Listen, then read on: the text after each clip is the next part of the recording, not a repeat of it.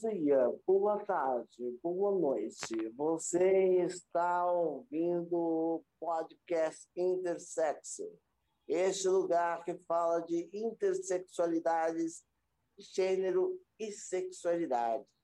Esse é o lugar para você, ouvinte ou vinta.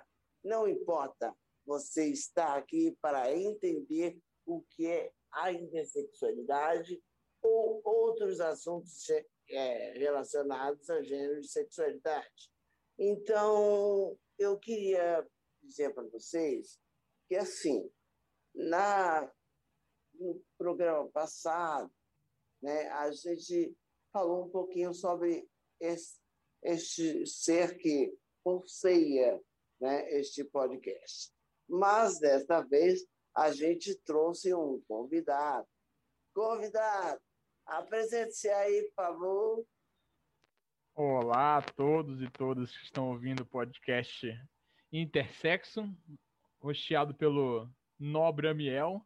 É um prazer estar aqui. Meu nome é Lucas Lopes, sou biólogo formado pela FRJ, bacharel e licenciado, mestre em bioética, saúde coletiva e ética aplicada e atualmente doutorando junto da Miel no mesmo programa. Muito bom. Então vocês podem aguardar que vocês vão ouvir aqui uma discussão muito boa sobre intersexualidade e biologia. Olá, Lucas, tudo bem? É, seja bem-vindo aqui ao podcast Intersexo e eu acho que é um prazer a gente falar de intersexualidade e biologia, porque a gente está no momento que a gente tem uma ótima discussão sobre ideologia de gênero, né? a Sadifem falando da, da, biologia das pessoas para dizer que a biologia legitima, a biologia não sei o quê, a biologia não sei o quê lá. Mas aí eu pensei em, em fazer esse programa pensando um pouco no que a biologia fala sobre a intersexualidade. Porque a gente ouve muito, assim, da medicina falar sobre intersexualidade, mas a gente não ouve muito da biologia. Sinceramente, aí vou colocar agora uma polêmica, né? E a polêmica é a seguinte: medicina é arte, né? A medicina ela não é ciência, ela se apoia numa uma outra coisa que é ciência, que é a biologia. E aí sim ela começa a produzir ah, ah, ideias e formas né, de tratar aquilo que está, entre aspas, doente. Então, começando aí a nossa leva de perguntas, eu vou para a primeira pergunta. É, você lembra de ter ouvido falar do hermafroditismo na sua graduação em biologia? Então, primeiramente, eu agradeço o convite, né? Estar aqui com você, com o pessoal. É muito bom estar aqui. O... Eu tive, na... eu fiz duas graduações, né? Eu fiz o bacharelado em zoologia, com especialização em zoologia, e fiz licenciatura também. Nos dois, a gente teve conteúdo sobre hermafroditismo, que foi o único contato que a gente teve com o tema. Não era intersexualidade o termo que era usado nem na licenciatura, nem na, na parte da zoologia, na parte de, da sexualidade animal, da morfologia comparada. Era tudo que tinha era com relação ao hermafroditismo. E aí tinha hermafroditismo sequencial, que é quando o animal muda o sexo funcional dele ao longo da vida. Ele pode ir de macho para fêmea, de fêmea para macho, que é a protandria, a protogonia. E tem o hermafroditismo simultâneo, que era quando o animal tinha os dois displays dos dois sexos ao mesmo tempo. E aí tinha vários exemplos, inclusive de fecundação cruzada, que era quando um animal hermafrodita cruzava com outro e os dois trocavam gametas e se, se fecundavam, né? E tinha de autofecundação também, que é muito mais raro. Mas essa parte de hermafroditismo era muito relacionada com animais tidos como complexamente inferiores, né? menos complexos na escala evolutiva. Então era a parte de anélida, que era minhoca, tinha sanguessuga. Então, assim, esses animais um pouco menos complexos era mais comum ter hermafroditismo, a gente discu discutir sobre isso. Na animais mais complexos, né, conforme vai ficando uma complexidade maior, você tinha pouca discussão de hermafroditismo. Inclusive em ser humano. Mesmo na licenciatura e tudo mais, a gente, em ser humano, só via como um detalhe assim no, no rodapé, entendeu? Uhum. E o termo intersexualidade, então, a gente não.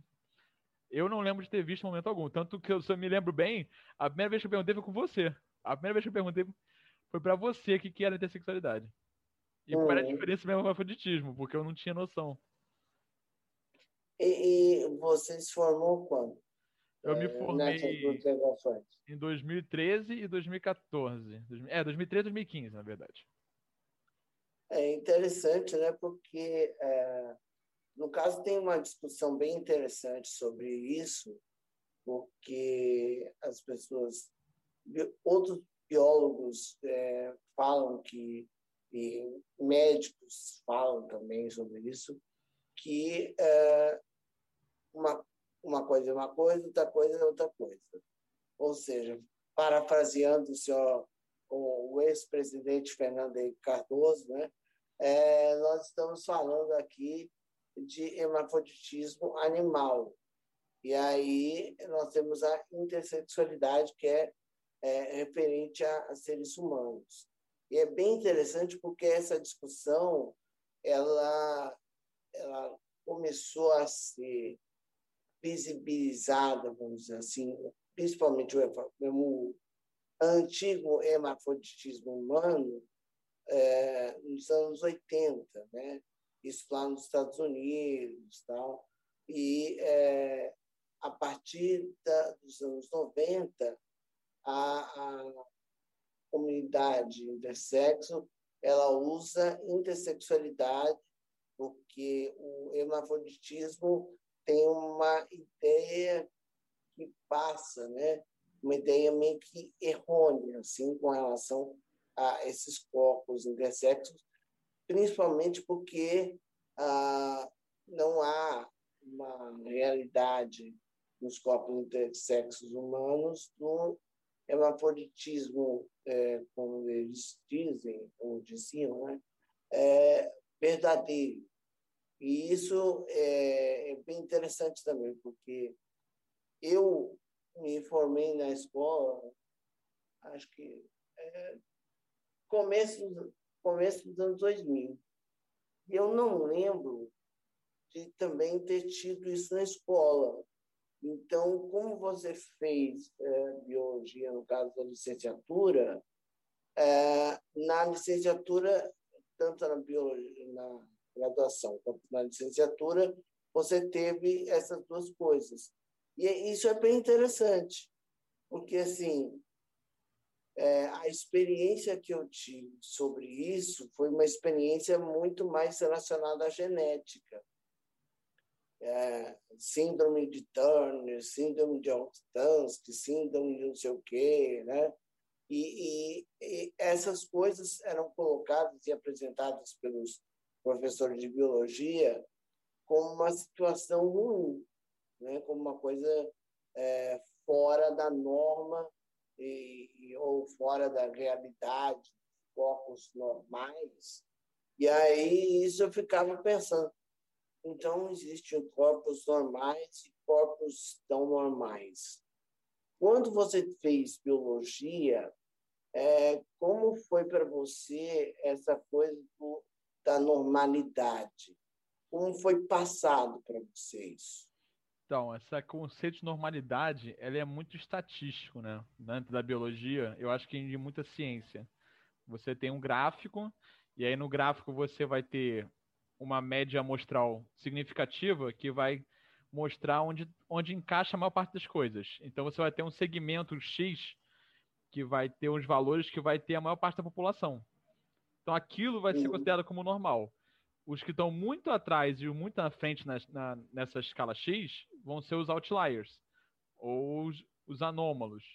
E aí ah. você cria esse padrão de normalidade com base estatística, com amostragem suficiente que te permita ver todas as variações e calcular essa normalidade. Só que isso varia bastante pelos, pela própria questão do olhar do, do pesquisador, né? Uhum. Porque o que você pode. Eu acho que. Primeiro eu queria falar uma coisa que eu acho que eu sempre achei interessante. Anomalia, que é, que é o que está escrito até no, no, na resolução lá do CFM, né? Que essas Usa. são anomalias, né? O anômalo é aquilo que não é o, o normal. Ele é anormal, né? Ele é o anômalo. Mas nem to... anomalia não necessariamente deveria ter uma conotação negativa, entende? Para mim, a gente poderia. Eu, eu, eu, penso que anomalia não deveria ter, ter uma coisa significativa, uma significado ruim. É diferente de aberração, por exemplo, que aí é difícil você ter uma conotação que seja negativa. Anos e anos de conotação negativa. Mas anomalia é algo que não é o normal. Às vezes o normal é o problema. E a anomalia é positiva. Você vê na evolução, surge características novas como anomalias. E são essas anomalias são selecionadas ou não. Então você dá uma questão de é bom ou ruim, só para uma coisa que não é natura, normal de um ponto de vista estatístico, não deveria trazer junto uma, uma, uma valoração moral, entende? Uma valoração de qualidade. Deveria ser uma observação, já que dentro da evolução são anomalias que levaram para novas características, tá? inclusive para ser selecionadas. Mas o padrão normal que a gente tem na ideia de normalidade veio dessa questão aí dentro da biologia. É interessante isso que você está falando, porque assim, é, quando houve lá o consenso de Chicago em 2006, que foi uma reunião de especialistas do mundo inteiro em endocrinologia, e só teve dois, uh, dois ativistas, né? E os ativistas convidados, né, e eles concordaram com o termo em inglês que era Disturbance of Sex Development, é, de, de, distúrbios do desenvolvimento sexual, né? É, ou trazendo para o português anomalia da diferenciação ou do desenvolvimento sexual. É, eles concordaram, mas também a gente tem que entender que só estava em dois. Então, assim, né, podemos considerar que é, isso seria adotado por toda uma comunidade. Mas é interessante você falar da, da questão moral, porque esses uh, uh, ativistas concordaram com o termo anomalia eu acho que talvez pelo que você acabou de falar. E esse, isso que você acabou de falar é bem interessante, porque, pensando assim, a bióloga Anne Fausto Sterling, não sei se você conhece, é uma bióloga americana que tem trabalhado uh, durante a sua carreira sobre a intersexualidade. E ela diz que, é, por estudos e outras coisas, né? É, ela chegou a um número de pessoas intersexo é, no mundo que varia entre 1 a 2% da humanidade no globo. E, e, eu fiquei pensando sobre isso, né? 1 a 2% da humanidade. Mas 1 a 2% esse 1 a 2% parece que está numa. Uma... Se a gente pensar nisso que você acabou de falar, para trás do normal, né? pensando no que você acabou de falar. Mas, ao mesmo tempo, esse 1 a 2%, ele não foi catalogado, no sentido assim, a gente não, não sabe de hospitais, por exemplo, no Brasil, como que isso é realizado, porque, quer dizer, até sabe, porque desde 2011, o Brasil, através do Ministério da Saúde, é, pede que o registro de pessoas que nasçam intersexo tenham um sexo como ignorado. Então, isso daria uma forma, né, um jeito de calcular quantas pessoas intersexo a gente tem no Brasil. Apesar disso, os médicos ainda não colocam muito é, essa, esse cálculo, esse cálculo é, essa opção, né? lá no, no TNV, que é a Declaração de Nascido Vivo. E é interessante pensar nisso, porque você teve é, uma graduação, e essa graduação durou quantos anos? Foram quatro anos de, de bacharelado, e aí eu puxei algumas matérias de licenciatura, e aí foram mais dois anos para fazer licenciatura, cortando as matérias do ciclo básico, né? Quanto tempo você acha que você teve sobre esse termo, né? Hemafroditismo, no caso? Ah, aí você pode pensar de todas as formas, de todos os tipos de animais, tá é, tá falando? Isso.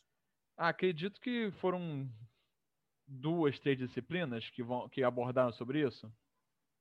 Olha que interessante, porque eu não sei se você sabe, vou trazer isso para o nosso ouvinte, né? Eu falei até na abertura do primeiro episódio que é, quando eu fui fazer é, entrevistas em, em, faculdades de medicina aqui no Rio de Janeiro, eu perguntei para os médicos quanto, quantas vezes ou quantas disciplinas foram dadas sobre é, o caso intersexualidade. E aí eu me choquei com a resposta. Meia hora em seis anos de graduação. Meia hora é muito pouco. Isso me deixa assim é, bem dispare, né? É uma arte que tenta curar e outra é uma ciência. Vejam como a gente tem aí questões, né?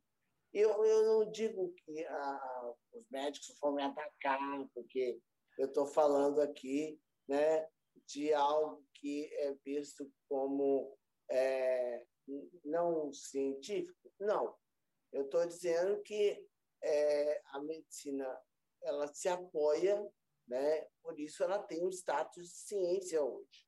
Mas ela, ela foi vista até o começo do século XIX como a arte de curar.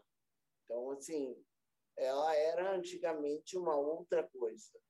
E aí eu fico pensando nisso, assim, 1 a 2% está fora dessa, do globo, está fora dessa, vamos dizer assim, régua, né? a régua biológica que define o que é normal e o que não é normal. Mas se a gente pensar para cada país essa régua, eu acho que a coisa fica um pouco diferente. E é aí que eu queria concentrar minha pergunta num, num outro sentido agora. É, pensando que cada país tem um, um número diferente, né? A população é uma coisa, a população dos Estados Unidos não é a população do Brasil, não é a população da, sei lá, da Nova Zelândia, da Austrália. Então, eu fico pensando sobre isso, assim, a gente não tem, é, talvez, um, uma explicação aplicada para a população local. E isso, é, no caso do, do hermafroditismo, entre aspas, é, como era visto na biologia, é, falava-se do hermafroditismo no sentido de é, seres humanos. Como foi falado sobre isso? Você lembra? No ser humano especificamente? Exato. Era falado como uma coisa. Era mais a título de curiosidade que podia existir. Assim uhum. como é síndrome de Turner, assim como são os outros síndromes de, de questões sexuais, era, era mencionado e até para ajudar a entender, o aluno a entender questões de genética, né? Por exemplo, a síndrome de Turner é bom usada para poder o aluno pegar a questão do, dos XY, né? Então, uhum. é, para ele memorizar o XY e tudo mais, a gente. Os livros didáticos trazem muitos, algumas síndromes e algumas doenças ou patologias, anomalias genéticas de questão sexual para poder ajudar o aluno a ter essa noção. Mas era nesse quesito. Fora disso, e até de sexualidade humana, que é um, que é um, um tema muito abrangente, era pouca coisa que era dada, além da parte técnica, entendeu? A questão de discussão de, de gênero, de identidade, de orientação, tudo isso está colocado pelo MEC na, na, nas diretrizes curriculares, né? São colocados nas diretrizes curriculares que tem, deveria ter a sexualidade humana, o aluno tinha que entender que existem diferentes formas de se colocar no mundo e de que existe sexualidade humana e não deveria ter preconceito. Isso tudo está colocado pelo MEC. Mas no livro didático e, na, e muitas das graduações você não tem muito esse preparo para como lidar e falar com isso com o aluno. E isso passa, inclusive, por intersexo, que é um tema, então, que ele é o I do LGBTQI. E às vezes as pessoas nem sabem que tem um I ali. Então, assim, o próprio termo já é, já é meio defasado em termos de divulgação, sabe? E você estava falando tanto de estatística, eu estava pensando, de 1 a 2% da população, né? Você falou. Sabe o que, que é em torno de 2% da população também? Os ruivos. É. E a gente não fala que ruivo é uma anomalia. A princípio, assim, eu não lembro de ter visto em algum lugar alguém falar que ruivo era anomalia. Ruivo é uma variação. Uhum. Uma variação fenotípica rara. Que é de 2% da população. Isso você ouviu na aula de biologia? Não, isso é uma curiosidade que eu já tinha que eu procurei uma vez. Tipo, é difícil ah, você tá. encontrar um ruivo no mundo porque é uma variação fenotípica rara. Só que é a mesma estatística de um, de um intersexo, por exemplo. Ela é uma questão, dessa 2% da população, é uma questão de expectativa por percentual com base genética.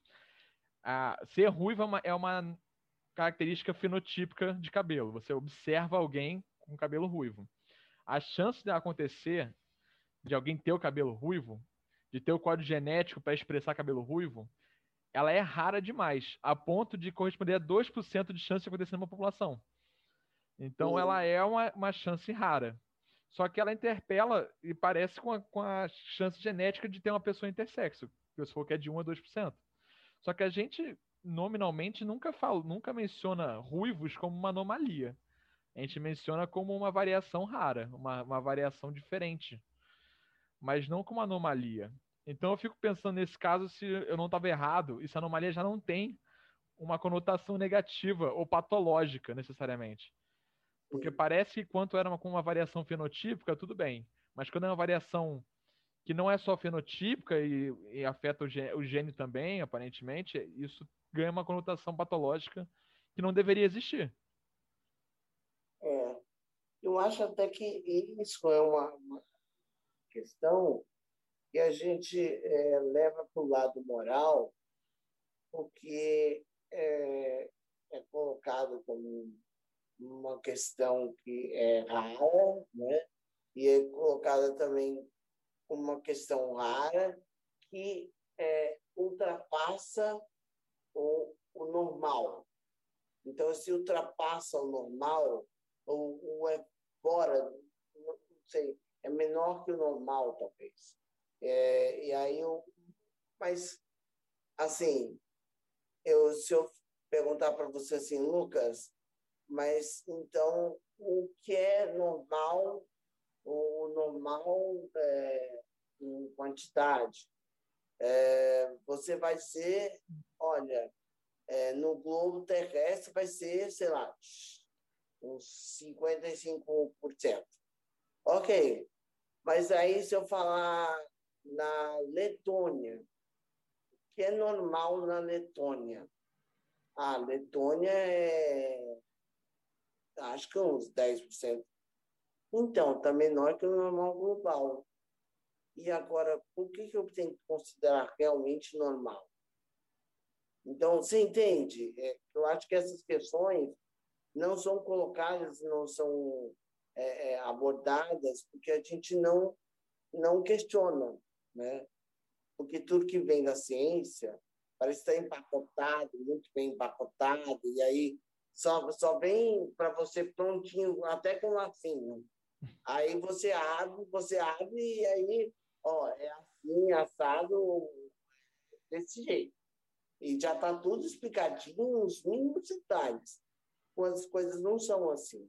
É, a ciência é baseada em constantemente tentar falsear alguma coisa, né? É você ter um dado e você vai sempre buscar ver se ele está certo. Então você nunca assume ele como verdadeiro, você assume ele como mais correto até então, até você ter provas de que ele não é. A gente costuma ter essa visão com a ciência mais cristalizada porque ela é feita em teste, né? Então são testes, inúmeros testes que podem ser facilmente ou facilmente não, dificilmente às vezes replicados pelo mundo todo. Então assim, você testou várias vezes, chegou ao mesmo resultado, então você dá uma maior força a esse resultado. Mas ele não é um cristalizado, ele não é uma verdade definitiva. Ele é a verdade até agora, que tem que ser sempre contestada para a gente chegar cada vez mais perto de uma possível resposta que nunca vai chegar, entendeu? Então, se, por exemplo, agora a gente. É, eu lembro de. A própria noção de que é doença, do que é, é saúde, isso varia muito ao longo do tempo, já mudou muito ao longo do tempo. A própria homossexualidade considerou era doença pela própria medicina até 90, se não me engano, onde constava no CID-10 ainda. E hoje você vê, pela frequência do que acontece, pelo que é e por tudo envolvido, você vê que não é uma doença, é uma variação. Como você vê em vários animais ao longo do mundo, e como o ser humano é um animal, ele esquece que ele é. Então você vê essas frequências, você faz estudos constantemente para ver o que aquilo é. Verdade. Então, é, para fechar esse papo bem interessante, até a gente pode dizer que é um quero mais aí, né? Pode ser um quero mais, vai que a gente, os nossos ouvintes gostem e eles peçam mais. É, eu queria te perguntar, a intersexualidade e o hermafroditismo. A gente sabe que a gente não fala mais hermafroditismo porque tem uma conotação ah, sexualizante, né? É uma conotação pejorativa para a gente. É, tem essa dois sexos do corpo só e se vai olhar lá nos vídeos tem hermafrodita, mas a gente não é hermafrodita, a gente é intersexo. E aí eu ia te perguntar, há intersexualidade na biologia? Então, como eu estava falando para você, hermafroditismo ainda é uma expressão que domina, né? Na parte de livro didático, de biologia e tudo mais. E principalmente a ver com os animais menos complexos. É, mas você encontra artigos, você encontra muitos estudos que falam de, de intersexualidade para animais não humanos mas são para animais mais complexos. Você vê artigos sobre intersexualidade em cabras, em bois, em cachorros e gatos, e até, o que eu achei mais interessante, em primatas, que são nossos geneticamente mais próximos animais não humanos, né? E isso me faz pensar o seguinte: você me falou mesmo que intersexo acaba sendo um guarda-chuva muito grande para uma variação grande de coisas, né? Existem mais de 48 que você falou, não é isso? É. Então, eu acredito é, que quanto mais complexo o animal é, mais ele pode se encaixar no que a gente chama de intersexualidade, que não é só genitália ambígua. Já em animais Sim. menos complexos, é, é, quase sempre relacionado à genitália ambígua. Não tem muito erro. A minhoca tem os dois órgãos sexuais. Ela não se comporta Sim. como macho ou fêmea, porque não tem diferença para animal menos complexo. Já para animais mais complexos, você tem diferenciação de comportamento, você tem dimorfismo sexual elevado, então, existe uma, uma maior complexidade envolvida. Então, pessoa, o animal pode ser intersexo e não ter necessariamente a genitália ambígua, o que é interessante. E eu lembro desse estudo que, que fizeram com macacos reus. Os macacos rezos são famosos porque eles fizeram o. Eles que ajudaram a descobrir a questão do fator RH no sangue humano, né? Uhum. Macacos rezos, eles têm comportamento de macho e fêmea diferenciado socialmente. Tem padrões, tem papéis e tudo mais. E quando você afeta a, a, a, Eles fizeram um experimento controlado, né? Que eles controlaram a formação genitais dos, dos macacos que nasciam. O genital que, ele, que o macaco tinha ao nascer não era necessariamente o padrão que ele ia ter na sociedade, o papel que ele assumia e como ele ia ser reconhecido pelos outros. Então, ele poderia ter uma genitália masculina e ser reconhecido e se portar socialmente como uma fêmea no grupo. Então não existia uma, uma correlação direta entre a genitália que ele nascia e o, e o, e o padrão que ele, que ele tinha na sociedade, como ele era visto, né? E isso já mostra que aquela ideia bem antiga da medicina de ter que adequar usando o membro sexual mais desenvolvido é, já é ultrapassada, né? Se os próprios primatas próximos de nós já não têm, já não atribuem necessariamente o papel de um, de um deles à genitália que ele tem ao nascer, por que nós vamos fazer isso também? Não faz nenhum sentido. Ah, ouvinte, ah, ouvita, vocês ouviram? Foi muito bom esse programa, né? Mas, infelizmente, tudo que é bom tem que acabar. Então, Lucas, eu queria que você terminasse nosso programa dizendo aqui as suas palavras finais, né? E lembrando, senhores e senhoras, é, que nós estamos só começando o podcast Intercept. Muita coisa vem por aí. Aguarde e até o próximo programa. Fala aí, Lucas. Bom, queria agradecer. Foi um prazer incomensurável estar aqui com vocês todos, com a Miel. E eu queria parabenizar pelo tema, pelo podcast de forma geral, mas pelo tema principalmente. Eu acho que trazer mais o assunto de intersexualidade dentro da biologia é extremamente necessário. Eu vejo entre meus colegas de profissão é, pouco conhecimento sobre o assunto e isso perpassa toda a nossa formação. Então, eu acho que ter essa discussão, introduzir, resgatar esses conceitos, essa discussão dentro da biologia moderna, é um caminho necessário para a gente pensar uma biologia mais inclusiva e mais engajada na sociedade. Miel, obrigado pela oportunidade. Eu que agradeço, querido. Até breve.